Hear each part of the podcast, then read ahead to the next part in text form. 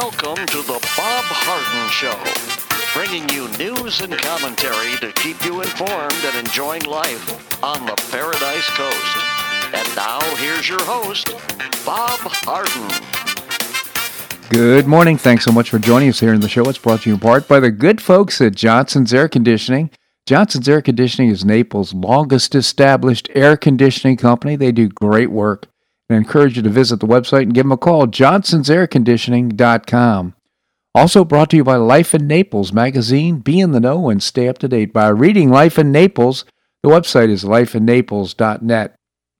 We've got terrific guests for today's show, including William Yeatman, research fellow at the Cato Institute. Michael Cannon is the director of health studies at the Cato Institute. Joel Griffith is with the Heritage Foundation. We'll be talking about the bipartisan infrastructure bill. And our U.S. Congressman Byron Donalds will be joining us as well. It is August the 20th, and on this day in 1619, about 20 Angolans kidnapped by the Portuguese arrived in British colony of Virginia and then brought by English colonists. They bought by English colonists, I should say. The arrival of the enslaved Africans in the New World marked the beginning of 2.5 centuries of slavery in North America. Founded at Jamestown in 1607, the Virginia colony was home to about 700 folks by 1619. The first enslaved Africans to arrive there disembarked at Point Comfort in what is known today as Hampton Roads. Most of their names, as well as the exact number of who remained at Point Comfort, have been lost in history, but as much is known about their journey. And by the way, this is the 1619 Project Foundation. They're saying that this is when slavery started in America. Well, as you'll see, they didn't come here as slaves. They came as slaves, but were not enslaved when they arrived. They were originally kidnapped by Portuguese colonial forces who sent captured members of the native Congo kingdoms on a forced march to the port of Luanda, the capital of modern-day Angola. From there, they were ordered to the ship San Juan Batista, which set sail for Veracruz in the colony of New Spain. As was quite common, about 150 to 350 captives aboard the ship died during the crossing. Then, as it approached its destination, the ship was attacked by two privateer ships, the White Lion and the Treasurer. Crews from two ships kidnapped up to 60 of the Bautista's enslaved people. It was the White Lion which docked at Virginia Colony's Point Comfort and traded some of the prisoners for some food on August the 20th, 1619. Scholars note that the arrivals were technically sold as indentured servants. Indentured servants agreed, or in many cases were forced to work with no pay for a set amount of time, often to pay off a debt, and could legally expect to become free at the end of the contract. Many Europeans who arrived in America came as indentured servants. In fact, Benjamin Franklin was an indentured servant to his brother when he first started his career. Despite this classification and records which indicate that some of them did eventually obtain their freedom, it's clear that Africans arrived at Point Comfort in 16 were forced into servitude and that they fit the Universal Declaration of Human Rights definition of enslaved peoples. The arrival at Point Comfort marked a new chapter in the history of the transatlantic slave trade, which began in the early 1500s and continued into the mid-1800s. The trade uprooted roughly 12 million Africans, depositing roughly 5 million in Brazil, over 3 million in the Caribbean, though the number of Africans brought to the mainland North America was relatively small, roughly about 400,000. Their labor and that of descendants was crucial to the economies of the British colonies and later to the United States. Two of the Africans who arrived aboard the White Lion, Antonio and Isabella, became servants of Captain William Tucker, commander of Point Comfort. Their son William is the first known African child to have been born in America, and under the law of the time, he was born as a freeman. In the coming decades, however, slavery became codified.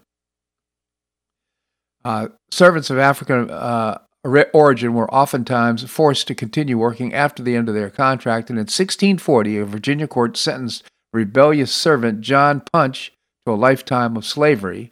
With fewer white indentured servants arrived from England, a racial caste system developed in the African servants were increasingly held for life. In 1662, a Virginia court ruled that children born to enslaved mothers were the property of the mother's owner. As cash crops like tobacco, cotton, sugar became pillars of the colonial economy, slavery became its engine, though the slave trade was outlawed in 1807. Just underscore that. It was outlawed in 1807 Chattel slavery and the plantation economy it made possible flourished in the South. The 1860 census found that there were 3,953,000 enslaved people in the United States, making up roughly 13% of the total population. The conflict between abolitionists and those who wanted to preserve and spread slavery was a major catalyst in the outbreak of the Civil War, of course.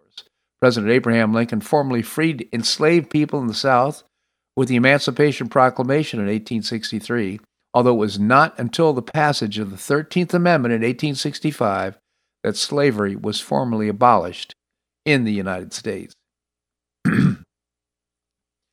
Well, close to 300 positive COVID-19 cases were reported in Collier County schools during their first week back from class, according to the district's coronavirus dashboard. Since classes started on August 10th, students and employee positive cases have been logged on the dashboard, which is updated daily. From August 10th to 17th, students' cases and 61 employee cases, 234 student cases and 61 employee cases were reported on the dashboard. So if you read the Naples Daily News, there's a lot of fanning of the flames of fear, quite frankly, going on right now. But this is after of thousands, and I forgot to look this up before I started the show, but I think there's, if I'm not mistaken, at least 25,000, if not more, students in the public schools. So 300 is not a large number. And no mention of how sick they were or hospitalizations or so forth. So I don't think we should be concerned at this point.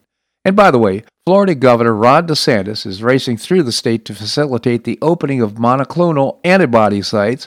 It's estimated that a total of 15 centers will be open in Florida by tomorrow, with more scheduled to open next week.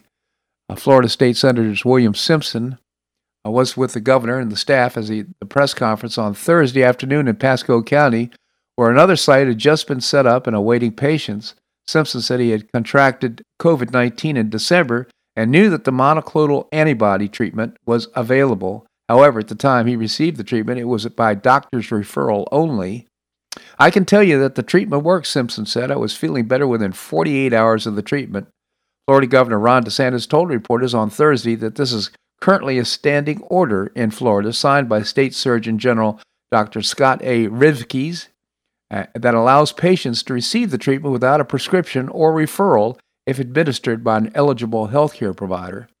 DeSantis said that there was some confusion about the cost of the treatment and misinformation has been relayed, and he hoped that by attending the openings of the facilities, he could dispel the erroneous information being put forth. Referrals are not required at any state of Florida monoclonal antibody treatment site, DeSantis said.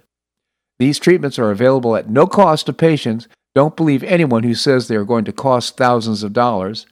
DeSantis explained that after the President Trump received the monoclonal antibody treatment in the federal government at his direction, brought a lot of antibody treatments as well as it made available to everyone who wanted it. Monoclonal antibodies can prevent hospitalization or death in high-risk patients with COVID-19 and are widely available in Florida, according to the Department of Health website. Anyone who is 12 years or older and are at high risk for severe illness due to COVID-19 are eligible for the treatment. Treatment is free, and vaccination status does not matter.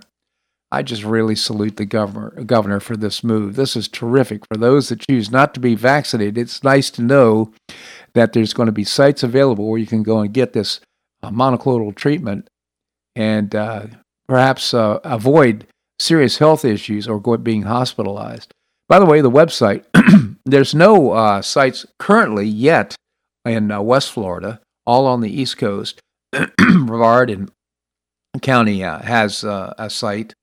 But the website is FloridaHealthCovid19.gov, FloridaHealthCovid19, all one word, .gov/treatment. That's the location. You can find the locations and some guidance on when to use the monoclonal antibodies. Congratulations, Governor DeSantis, making a good decision again. DeSantis said that Biden is obsessed with having the government force kindergartners to wear masks all day in school. "In Florida, we believe that's the parents' decision," said DeSantis. "Joe Biden thinks the federal government should come in and overrule the parents and force these young kids to wear masks," DeSantis said. "You've got to wonder, where are your priorities? And you're so obsessed with the issue, and you're so obsessed with taking away parents' rights, but you're not letting Afghanistan, but you're letting Afghanistan burn, or Florida burn, and so many other things in our country fall to pieces, said DeSantis, and he's absolutely right about that. DeSantis, who is a veteran with an extensive military background, gave his assessment of the current situation in Afghanistan, the fall of Kabul, and President Biden's having returned to vacation at Camp David as soon as he gave a speech on Monday. Biden took no questions after the speech, shuffling away from reporters and boarding a helicopter. He's asleep at the switch, DeSantis said, saying that mission was necessary in Afghanistan after September 11th, but that the U.S. should not have engaged in the nation building or trying to impose democracy in Afghanistan. DeSantis said the enemies of the U.S. are taking note of our failures and will use to their advantage in any coming conflicts or crisis. He said they are taking the measure of Joe Biden and they see that he is not somebody who is capable of leading. I think we're in for a rocky 3.5 years as long as he's president, DeSantis said. So interesting. I think our governor is absolutely right about this. This segment of the show brought to you by the good folks at Johnson's Air Conditioning, Naples' longest established air conditioning company. Visit johnsonsairconditioning.com. Also by Life in Naples magazine. Be in the know and stay up to date by reading Life in Naples. The website is lifeinnaples.net. Coming up, we're going to be visiting with William Yeatman, research fellow at the Cato Institute. That and more right here on The Bob Harden Show on the Bob Harden Broadcasting Network.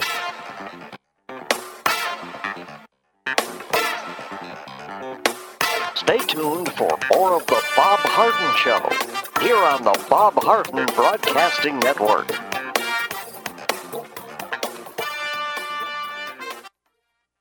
I'm Bob Harden, the host of The Bob Harden Show. One of my favorites for breakfast or lunch is Lulu B's Diner, providing great service, fabulous food, and a rockin' good time. Lulu B's Diner is a throwback to the 60s, complete with great music and a fabulous 60s decor. What I like best is a blend of great food, great value, and terrific service. Most of the friendly waitstaff has been part of Lulu B's for years. I enjoy the great choices for breakfast and lunch, and you'll find the menu has everything and anything to satisfy your taste. Lulu B's offers catering, party platters, lunch boxes, and more. Lulu B's Diner will quickly become one of your favorites for breakfast or lunch. No reservations are needed. Check out the website at lulub's.com and stop by Lulu B's Diner, open from 8 a.m. until 2 p.m. 7 days a week.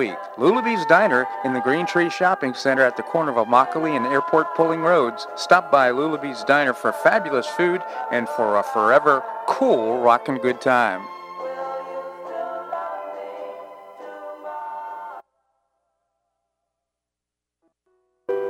Did you know St. Matthew's House operates the only emergency homeless shelters in Collier County? St. Matthew's House provided more than 500,000 hot meals to those in need last year, and since 2010, 527 men and women have graduated from the St. Matthew's House Justin's Place Addiction Recovery Program. For over 30 years, St. Matthew's House has provided innovative solutions to fight homelessness, hunger, substance abuse, and poverty in Southwest Florida. And you can help St. Matthew's House in this life-transforming work by patronizing the St. Matthew's House thrift stores, Cafe M25, car wash and detailing center, and award-winning catering operations. For more information, visit stmatthewshouse.org. That's stmatthewshouse.org. St. Matthew's House is a 501c3 not-for-profit organization and does not solicit government funding.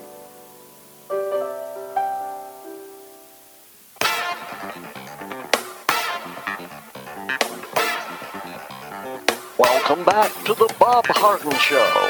And now here's your host, Bob Harden. Thanks so much for joining us here on the show. It's brought to you in part by Gulf Shore Playhouse, bringing you professional New York-style theater at its very best. I hope you'll check out the website and get some tickets, gulfshoreplayhouse.org. Coming up, we're going to be visiting with Joel Griffith from the Heritage Foundation. Right now we have with us William Yeatman, research fellow at the Cato Institute. William, thank you so much for joining us. Thank you so much for having me on, Bob. Always a pleasure. Tell us about the Cato Institute. You bet. We're a think tank here in Washington, D.C., and we're dedicated to advancing the ideals of a free society at every level of government. Cato.org is the website, Cato.org. So, William, it seems like things are coming to a head now with regard to the infrastructure saga, but things have taken a turn for the worst, I think, for Nancy Pelosi. What are your thoughts? Well, for the worse for Pelosi and for the better for the rest of us. Just to set the table, we've got, again, two bills in play. There's the $1.2 trillion Infrastructure Investment and Jobs Act. That's bipartisan. It enjoys the support of 19 Republican senators. It entails $550 billion of new spending paid for primarily by budget gimmicks, and it would add about $250 billion to the deficit. There is also the $3.5 trillion Democrat-only infrastructure package, quote-unquote infrastructure. So it's partisan. It includes every progressive wish list under the sun. It would be paid for primarily through tax increases, but it would also add $1.4 trillion to the deficit, or it's projected to or estimated to at this point. Wow. So two bills in play. And last week, the big news was that the Senate passed the $1.2 trillion measure and jumped through the first procedural hoop for the $3.5 trillion measure. And this week, the action turned to the House. And as you intimated at the outset, things are getting difficult for Speaker Pelosi. She's having a tough time maintaining control over her caucus. In particular, there's a big divide between progressives and moderates who have mutually exclusive goals when it comes to infrastructure spending. Moderates, in particular, they like that $1.2 trillion measure, and they're scared of spending anything more. Progressives, they want to spend, at least $4 trillion. Again, that's mutually exclusive. This week, the big news was that 9 moderate lawmakers in the House, Democrat lawmakers, sent Pelosi a letter saying that they will not support the larger package unless they get an immediate vote on the $1.2 trillion, the bipartisan measure. To date, Pelosi's avowed plan had been to pass these things simultaneously, and that's in line with what progressives want. The long and short of it is, Speaker Pelosi only has a 3-vote majority at this point in the House of Representatives. So if we've got 9 representatives in her caucus saying, hey, wait a second, well, we're not going to go along with this larger measure unless we first get a vote on the smaller measure, and we've got progressives saying, hey, wait a second, that's completely unacceptable to us, that's a combustible situation that potentially could sink the entire bill or sink both measures, which, again, is what I've had my fingers crossed for the last 3 months. Music to my ears, William. That sounds like a great outcome. Now, we'll see. Usually, these things come down to the 11th hour and the 59th minute, so we'll see how this all turns out. Pelosi's pretty shrewd, so she's been around a while, and she's this is not her first rodeo. But, I mean, it sounds like it's going to be a difficult situation for her at best. We can only hope so. Let me just echo something you said, a very prescient comment, which is, this isn't Pelosi's first rodeo, and it's widely reported that we're heading into a weekend of strong arming by the House Speaker.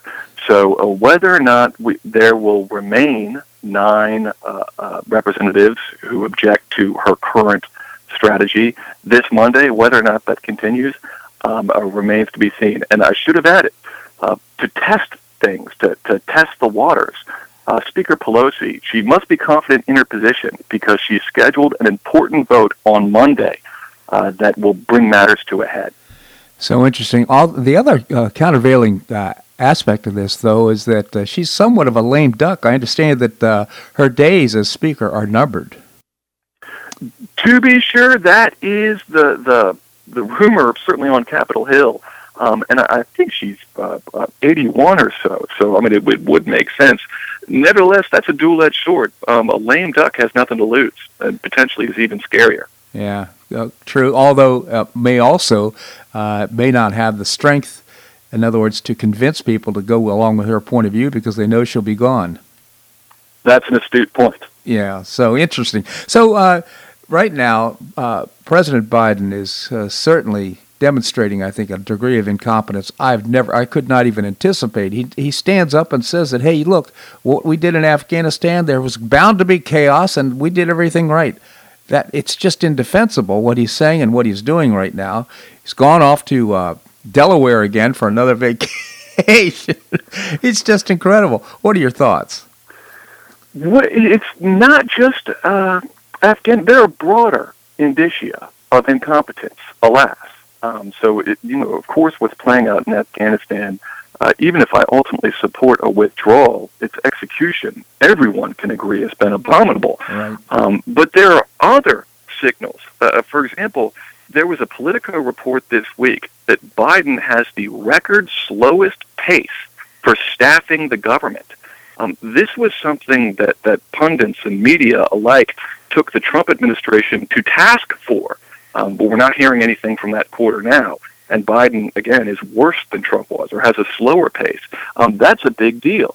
Another issue I noted, I believe it was four calls ago, his record in court is abysmal. He's losing. His nationwide policies are getting struck down at a clip that, again, are on par with the Trump administration, his early days. And back then, there were all these calls from the media about how these court losses indicated the Trump administration's incompetence. So the long and short of it is the Biden administration, it's not just Afghanistan. It's unfortunately a whole of the government situation whereby he is demonstrating all sorts of incompetence, and it's highly troubling. That was supposed to be Biden's calling card, that he had this long experience in government and whatnot. And I'll say this as well. This isn't just, I'm a libertarian. It's not just people right of center who are noting Biden's incompetence. CNN's Chris Kaliza, who is about as mainstream a political reporter as they come, this week had an article that was titled Biden's Crisis of Competency. So word is getting out. Yeah, well, and I'll add to that. You say that he's falling behind on his appointments, but the people that I'm looking at that are spokespeople right now up on the stage are pretty unimpressive, quite frankly. There's Tony Blinken. I saw a video of John McCain, making comments about Blinken in the nomination earlier as Assistant Secretary of State, as I believe, years ago. The point being is that they're pretty weak, frankly.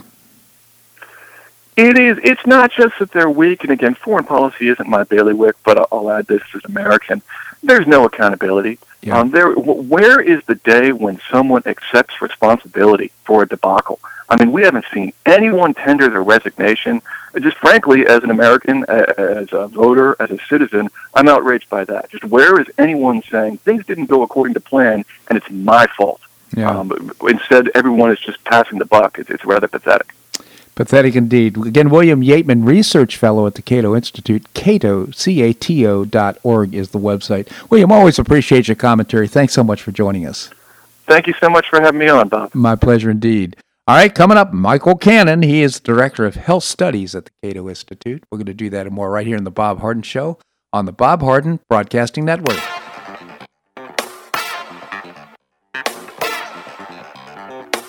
Stay tuned for more of The Bob Harden Show, here on the Bob Harden Broadcasting Network.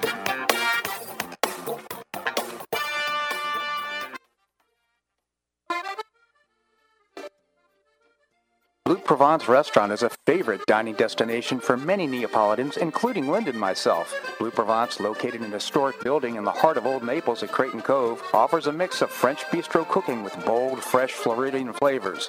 Experience award-winning cuisine at Blue Provence and enjoy one of Florida's most extensive, eclectic, and fun wine cellars. Dining your choice of the popular Eat and Bar, the intimate Courtyard Garden, or the beautiful Provencal Caribbean Dining Room. Enjoy a wonderful and memorable evening in a casual and relaxed atmosphere that includes a taste of Provencal hospitality. Blue Provence is open 7 days a week, all year round.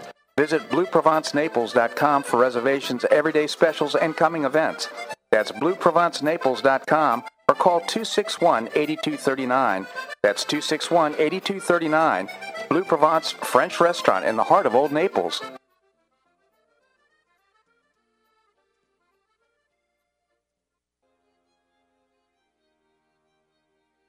Gulf Shore Playhouse is passionately committed to enriching our cultural landscape by producing professional theater to the highest artistic standards and providing unique educational opportunities to folks in a spirit of service, adventure, and excitement. Over the past 15 years, the Playhouse has expanded immensely, outgrowing its current facilities. With dreams of expanding even further in order to better serve the community, broaden the economic impact, and strengthen the cultural fabric of our region, it's time to build and move into a new home. A 44,000-square-foot state-of-the-art theater and education center will be built on 3 acres at the corner of First Avenue South and Goodlet-Frank Road, allowing Gulf Shore Playhouse to achieve those dreams. To find out more about Gulf Shore Playhouse, this state-of-the-art performing arts center, and about the season's exciting productions, visit gulfshoreplayhouse.org. That's gulfshoreplayhouse.org.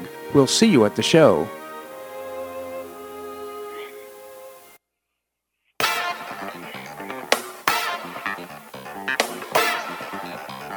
Welcome back to the Bob Harden Show. And now here's your host, Bob Harden.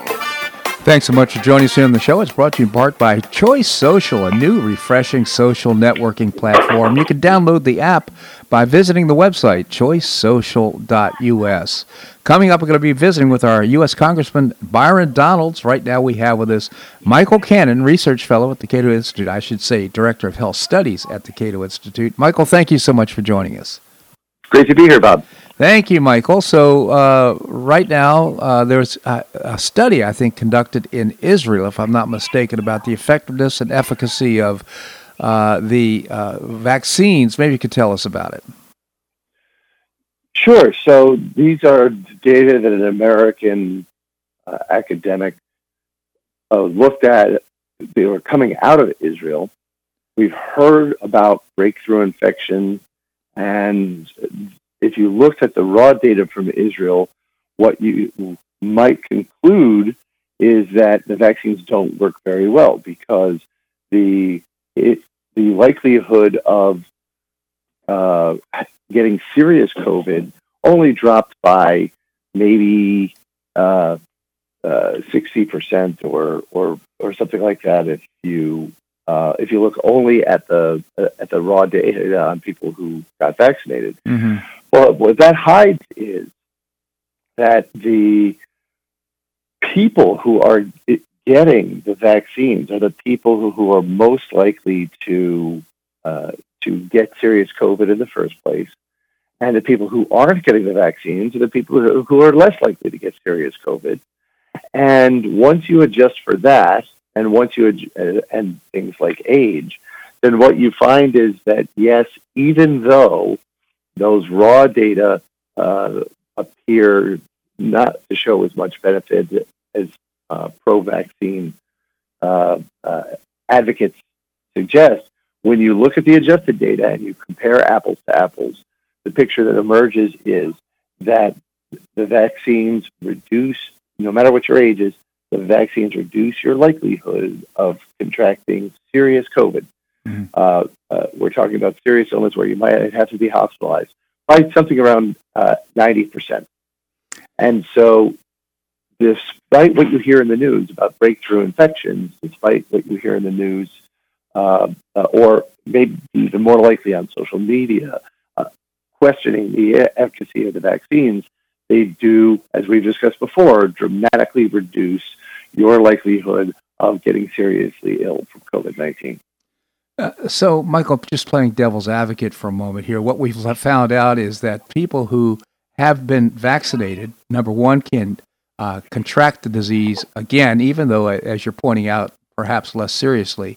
And number two, they could also transfer the disease to others. In other words, they're contagious. So, to me, I think that indicates pretty good indication that this vaccine is not working, in my opinion. And right now in Florida, the governor has established so far, and he's going to establish more next week, but 15 monoclonal antibody sites to be operational in Florida so that you don't need a prescription. You can just go to the site and get the antibody and apparently it's demonstrated very clearly that it's going to reduce the severity of the illness and help people get back on their feet soon. You know, fortunately, it's not an either-or choice.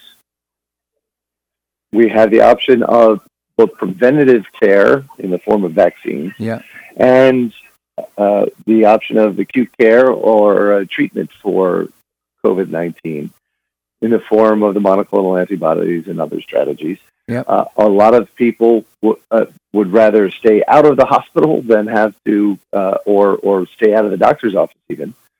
And the vaccines make that possible. But for those who either don't vaccinate or who do and get a breakthrough infection that could be serious. There are treatment options. Unfortunately, they do not appear to be nearly as effective as the vaccine in reducing the incidence of severe COVID. Yeah, it's Alex Berenson. I didn't have a chance to read it carefully, but Alex Berenson had a piece out today that's saying that some of these health officials right now are not very composed because if he said for the first time he sees Fauci to be uncomposed in terms of making his delivery. The reason being is because it's just not working. The vaccines are just not providing the support and the health that we were promised when they first came out. Well, but the reason I want to talk about those Israeli data is because they show that they are working. I mean, a vaccine is not going to be 100% effective in any case. And yet we have been taking vaccines ourselves, giving vaccines to our children for hundreds of years now because we understand the mechanisms of how they work. They do save people from serious illness and death, not just humans, but children, and not just adult humans, but children. They are one of the major reasons why life expectancy has grown so dramatically over the last 100 years, and COVID-19 is one of the reasons, the main reason, why life expectancy in the United States has dipped recently. Well, I think we can turn that around if people are willing to vaccinate. Yeah. Well, for full disclosure, and as you and I have talked about, I have not been vaccinated. I was very much reassured by this move by the governor. He's encouraging everybody, by the way, to get vaccinated. I've, as I mentioned, in my small circle of associates and acquaintances, I've seen several health issues as a result of the vaccination. We don't know they're causal, but it's certainly coincidental that someone dies shortly afterwards. Someone has multi blood clots after somebody has a stroke. It's just very concerning to me. And the probability of death or hospitalization as a result is pretty small. So to me, I'd rather take my chances. Well, and a counterpoint is that once you reach a certain age, you see a lot of friends of the same age suffering serious health episodes, regardless of whether there's a new virus out there and a vaccine for it. Yeah. And the side effects, there are documented side effects from the vaccine, but the incidence of these side effects are very, very small. Yeah. The likelihood of dying from COVID is much higher than the likelihood of getting any of these side effects. Just playing off of one of the points you made that vaccines have been around for hundreds of years. I didn't realize that, but I read The Indispensables by O'Donnell. It's about the Revolutionary War, and apparently cases of smallpox were breaking out for the revolutionaries, and apparently a doctor went around and was giving inoculations for smallpox. I didn't even realize that they existed back in those days. Yeah, and there are letters between John and Abigail Adams describing the Abigail getting that treatment, getting that rudimentary or early vaccine for their children. So, yeah, it has been around for that long. So interesting. Michael, just really interesting conversation. I hope our listeners benefited from the give and take. Again, Michael Cannon, Director of Health Studies at the Cato Institute. Cato.org is the website, Cato.org. Michael, thank you so much for your commentary here on the show. Anytime, Bob. Great to be here. Take care. Thank you so much. All right, coming up, Joel Griffith with the Heritage Foundation. We're going to do that and more right here in The Bob Harden Show on the Bob Harden Broadcasting Network.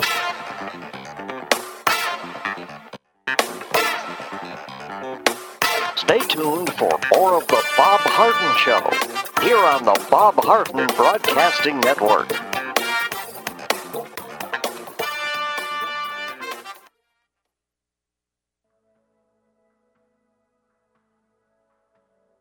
You suffer from joint pain in your shoulders, hips, or knees. I was suffering from debilitating pain in my knees. On a referral, I saw Dr. George Markovich with the Institute for Orthopedic Surgery and Sports Medicine. He successfully treated my symptoms and pain for several months. Finally, having exhausted all alternatives for pain management, Dr. Markovich and I agreed that surgery was my best alternative. Dr. Markovich replaced both of my knees in 2006, and I now have full range of motion in both knees, and I have no pain. I now play golf and exercise free of debilitating pain in my knees. Don't suffer needlessly with joint pain. Call orthopedic surgeon Dr. George Markovich with the Institute for Orthopedic Surgery and Sports Medicine at 482-5399. That's 482-5399. He did a great job for me, and he'll help you too.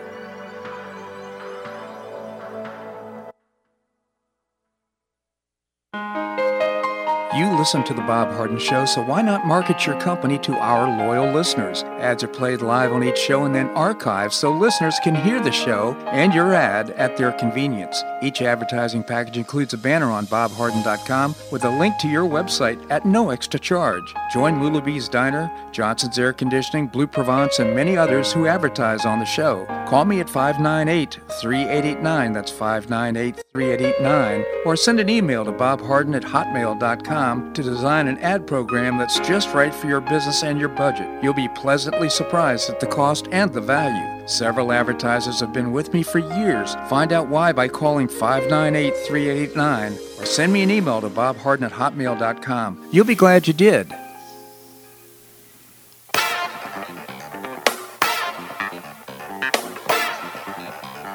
Welcome back to the Bob Harden Show.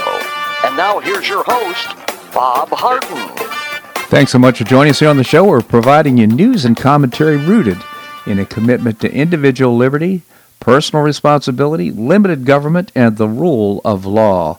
Coming up, we're going to visit with our U.S. Congressman Byron Donalds. Right now we have with us Joel Griffith. He's a research fellow at the Heritage Foundation. Joel, thank you so much for joining us. Hey, good morning. Thanks for having me. My pleasure indeed. Tell us about the Heritage Foundation. Well, the Heritage Foundation is an organization filled with people committed to formulating and promoting conservative public policies, and those policies are always based on the principles of free enterprise, limited government, individual freedom, and traditional American values. Heritage.org is the website, heritage.org. Thank you, Joel. So you wrote a column about the bipartisan infrastructure bill. It's such a timely conversation right now. Looks like things are coming to a head. What are your thoughts? Well, this so-called infrastructure bill adds another $1.1 trillion to our growing national debt. And I think we've lost track of just how much money these trillion-dollar spending packages are. But you're talking about adding $10,000 plus to the family's to a typical family's tab. That is a lot of money. But even more importantly is actually what's in the package. And in the package, even though it's labeled infrastructure, you actually see just as much money going to mass transit systems in places like New York and Chicago as you do money being spent on freeways. And that's important to note that you have this amount of money being spent on mass transit, considering that most Americans drive to work. So think about that. If you're a commuter, as most Americans are, you're being forced now to subsidize failing mass transit systems in places like New York, ones that have already received multiple federal bailouts. That's a big problem. But embedded too in this initial $1 trillion package is a requirement that every state, which is all of them receiving money, all states receiving money from this package, they have to come up with the carbon reduction proposals or carbon reduction plans. And this is really a first step in implementing a Green New Deal that would attempt to transform our energy system here. And if you haven't traveled much, most of us haven't been able to travel much in the past year and a half to leave the country. But you develop an appreciation when you do just for the abundance of energy that we have and how we spend less on energy here than just about anywhere else on the planet. Well, this package will be a first step in departing from that norm. So those are some big problems with this initial package. But, of course, the big concern is what follows this. And every Republican, every Democrat that supported this initial package, 69 senators, they, in effect, were voting for the next multi-trillion-dollar package that will follow just a few weeks later, because that package now will only take 51 votes to pass, whereas this one took 60 votes to pass. Joel, do you think they can get the 51 votes? Well, there's a good chance they can. As you know, those on the left control the Senate. There are a few Democrats that are considered centrist that sometimes vote against the party leadership. But there's actually a good possibility that they'll secure those votes. And just for me to back up for a second, when it came to passing this first one, the first trillion-dollar package, that required 60 votes because of the threat of a filibuster. And it takes 60 votes to override a filibuster. So they needed 60 votes to pass the first package. The second package only takes a bare majority to pass because it's considered a reconciliation of the first one. It's in effect, it's amending the first package. It's a parliamentary get around of the filibuster requirement. And so when you see these senators that say, oh, they supported the $1 trillion plan, but they opposed the $3 trillion plan, well, they're trying to get credit for passing the smaller package, but they want to deny responsibility for passing the second.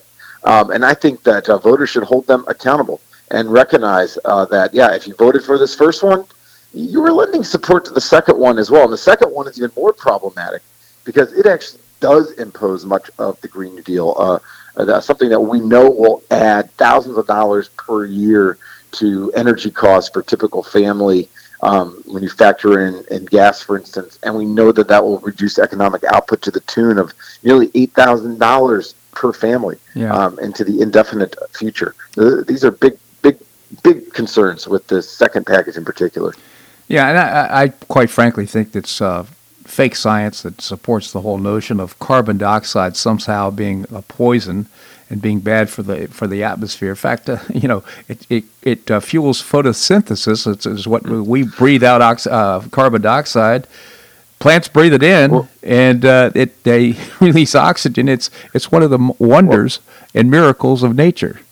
Well, even if you concede that carbon dioxide is warming the planet, why in the world would you do what President Biden just did and cancel the Keystone XL pipeline that would bring abundant natural gas resources in a more efficient manner across North America? Why would you do that? At the same time, pressure OPEC to produce more oil.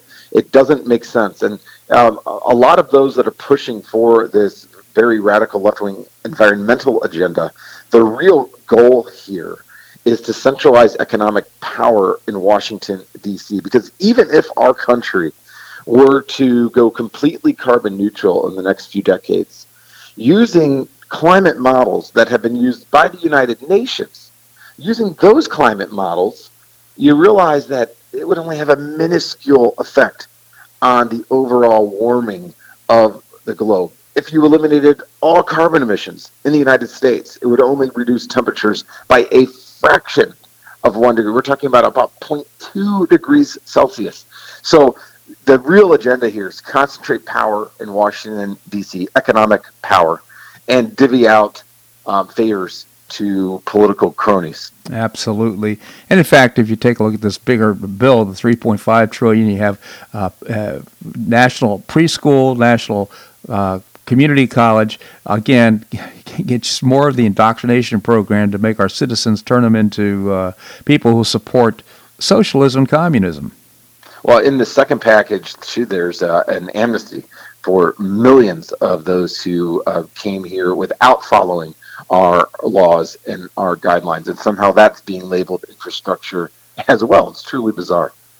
And bizarre indeed. Again, Joel Griffith, he is the research fellow at the Heritage Foundation. I encourage you to visit heritage.org, heritage.org. Joel, very interesting conversation. Thank you so much for joining us here on the show. Well, thank you. Have a good Friday. You as well. Thank you. All right, coming up, we're going to be visiting with the Byron Donalds. He is our U.S. congressman and certainly getting a lot of press, isn't he? I mean, he's on most of the shows that you see. He's always an invited guest to come on. And just really appreciate his point of view. I've supported Byron now for a lot of years, and I'm just really pleased to see that he's taking his rightful place in U.S. Congress. We're going to do that and more right here on The Bob Harden Show on the Bob Harden Broadcasting Network.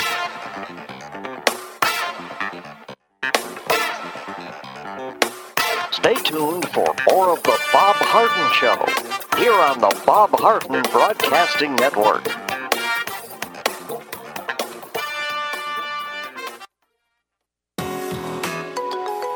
The dining scene in Naples is among the nation's finest. Get a first-hand experience with Naples Culinary Walks. Join a guided food walk with a terrific guide and a small group through elegant Naples neighborhoods known for destination restaurants. In 3 hours, you'll stop for small plates on your chosen tour. Dining walk choices include morning, afternoon, and evening offerings on 5th Avenue South, downtown 3rd Street, Waterside, Galleria Shops at Vanderbilt, and more. Prices begin at only $46 a person, depending on the tour you select. To find out more and to make a reservation, visit NaplesCulinaryWalks.com. That's NaplesCulinaryWalks.com for a great value and a terrific dining experience.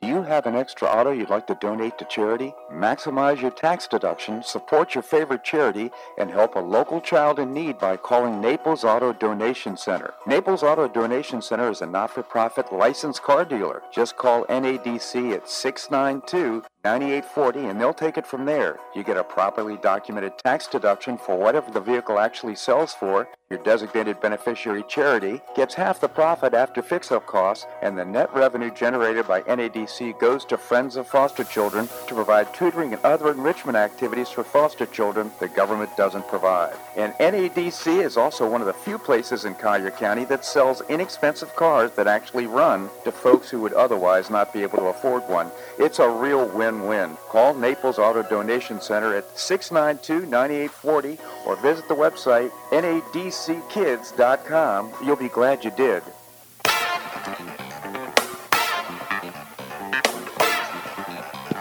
Welcome back to the Bob Harden Show. And now here's your host, Bob Harden. Thanks so much for joining us here on the show. It's brought to you in part by the Foundation for Government Accountability. Policies and programs to get able-bodied folks off of welfare and back to work, and that's just one of the great initiatives. I hope you'll visit the website, thefga.org. We have with us our United States Congressman Byron Donalds. Congressman, thank you so much for joining us. Good morning, Bob. Good to be with you. Thank you so much, Byron. So I want to start off by just asking your thoughts on what's happened in Afghanistan. I mean, it's just a complete lack of leadership. Like, we have no leadership in the United States right now. The president of the United States is nowhere to be found. The vice president of the United States is nowhere to be found. The Senate Majority Leader hasn't said a word since he was talking about budget reconciliation last week.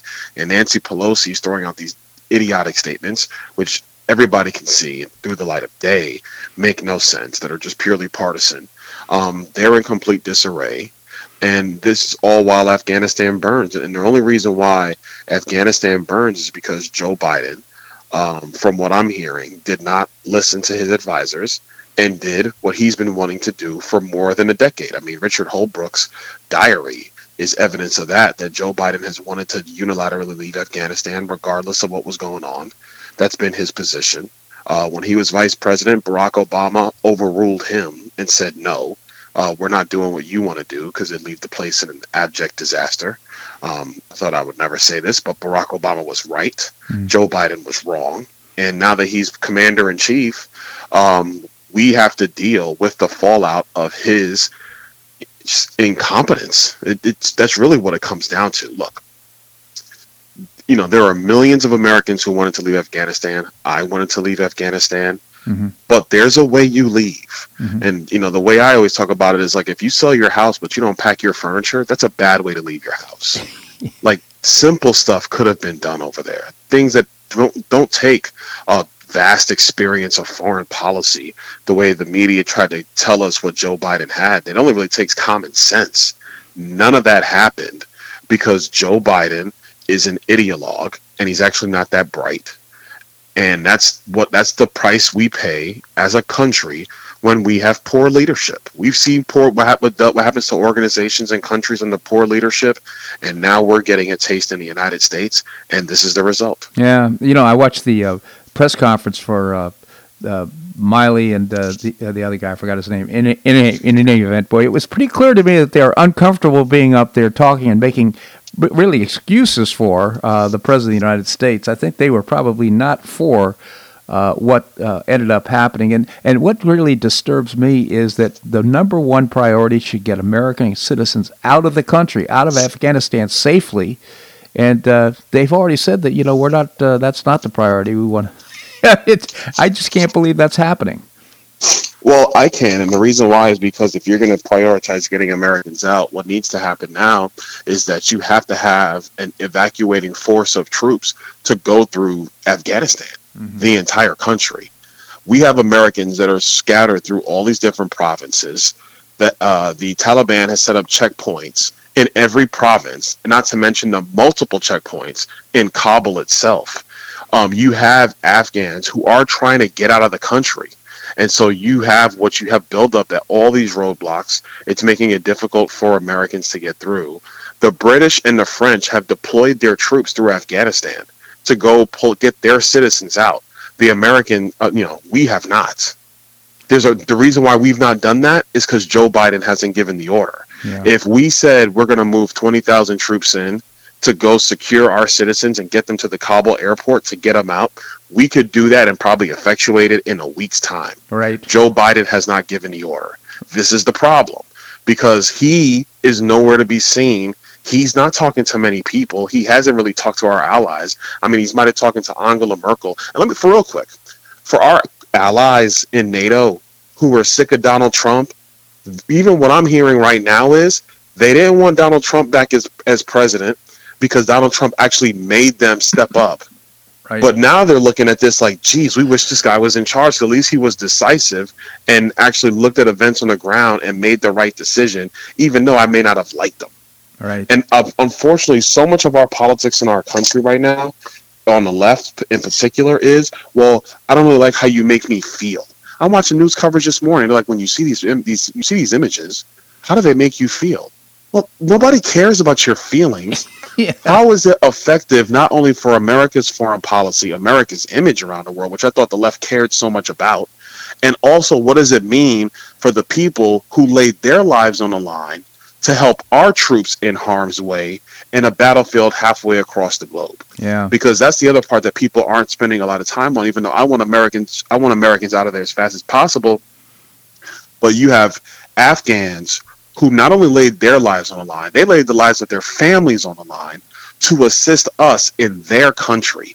And if we turn our back on them, why would any other group of people trust us to have their back when obviously we're not going to have theirs? It creates a major, major damaging situation for not just foreign policy right now, but for foreign policy in the future. And look, I'm not a Liz Cheney type. I don't want to go fight wars all over the place. I'm not Lindsey Graham. That's not my position when it comes to foreign policy, Bob. You and I have talked about that I don't know how long over the years. Right. But you cannot sit in a vacuum and assume that we're never going to have to enter a foreign theater again. And if we have to go into another engagement across the globe, why would anybody want to be supportive of us if this is how we're going to treat you on the way out the door? But this has got to empower the communist Chinese with regard to Taiwan. Oh, listen, they're running military maneuvers over Taiwan because Xi Jinping is looking at this like, man, this guy's soft. So now we're going to do what we want with Taiwan. Yeah. I had a dinner with the Taiwanese ambassador about a month ago. She was already concerned about the way China was flexing its muscle. That has only increased. By what I'm being told, there are 3 pieces of our military aircraft that we left at Bagram Airfield, which made no sense to me whatsoever. That's already been flown out of the country to parts unknown. That weaponry is probably being examined by our adversaries and our enemies across the globe. I mean, this is a complete cluster. Oh, my goodness. Complete. Yeah. Totally. Byron, just to change topics, now we have the specter of the infrastructure bill being voted on by the House. Apparently, Nancy Pelosi is calling a special session, getting everybody back next week. Could be a vote on Monday. Wanted to get your thoughts. Yeah, we're going back next week because she's trying to find a way to vote for this this infrastructure bill, what I'm being told is that they're actually tying the two bills together, the infrastructure bill and the instructions for this budget reconciliation, a $3.5 trillion bill, which Bernie Sanders is going to write, full stop. Bernie Sanders is going to write this. Yeah. That's all anybody needs to know. Yeah. The second thing is that what we're looking at right now is that the estimates are this will be about $68 trillion in spending over the next decade. $68 trillion. If you assume that our federal budget should be $4 trillion a year, then you're talking about $40 trillion over 10 years. They want to spend $68 trillion over a decade. Like, this is insane. Not to mention that in the bill, they have amnesty in that bill. In the bill, there's anywhere from $1.8 trillion to $3.5 trillion in tax increases over a decade. And if you think that's just all going to be on the rich, you are fooling yourself. You don't understand economics, because that's going to impact prices. It's going to impact wages. It's going to impact other benefits that do impact working families in our country. The one shining light, if you will, in all of this is that the Democrats in the Democrat leadership is in complete disarray because of the previous topic, Afghanistan. Mm-hmm. Joe Biden has no credibility anywhere. And they only have a 3-vote majority in the House. That's where we are right now. And there are, the 5 or 6 moderate Democrats are writing letters to Pelosi expressing concern about tying this all together. Meanwhile, the Squad and the progressives, they want it all tied together, and they're threatening that they will not vote for it if it's not all tied together. So we're going to see what's going to happen with this thing. But this bill is a disaster. And look, I know everybody's focused on Afghanistan, but I will not forget the 19 Republicans in the Senate that put us in this place because they tried to give Joe Biden some win on bipartisanship. Because in spite of what's happening around the world, how does that ridiculous vote look now? Yeah, my assumption was they were trying to garner support because they were being quote unquote bipartisan and not being obstructionist. But I tell you, it's just so sad that this is happening right now. Any predictions? I don't know. Can't even predict it. DC is nuts. There's no way to predict what's going to happen because you just don't know what sweetener is going to get dropped in at the last minute to move a moderate Democrat to be in support. You just have no idea. Yeah. Finally, but just a word on immigration. Any thoughts? The border's wide open. Yeah. The border remains wide open. Joe Biden has not changed anything in spite of what's happening around the world, in spite of the fact that we know that there are people who want to do us harm who are coming in our border illegally through the southern border. What I can say is that the concern about terror elements coming across our border is real, and it is greater than people think that it is. Yeah, unbelievable. Byron Donalds. I mean, I'm beside myself on all this, Bob, because this is just leadership. Yeah, that's what this is. Absolutely. Byron Donalds, again, our United States representative. Just so proud of what you're accomplishing up there, Byron. Thank you so much for joining us here on the show. Thanks for having me, Bob. You have a great day. You as well. Thank you. Well, that's a wrap here on today's show. I hope you enjoyed it. I certainly did. I hope on Monday, we're going to visit with Mark Schulman, as we always do for the last 13 or 14 years. Mark is the founder and publisher of HistoryCentral.com and author of several books, mainly about past presidents. And we'll be talking about current global events.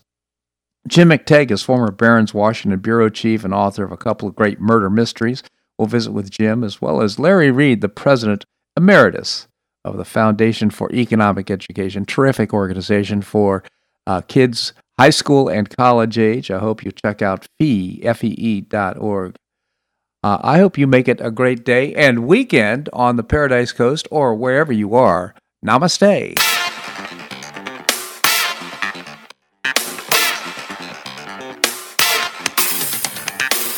So much for listening to The Bob Harden Show on the Bob Harden Broadcasting Network. For more information and audio files of previous shows, visit www.bobharden.com.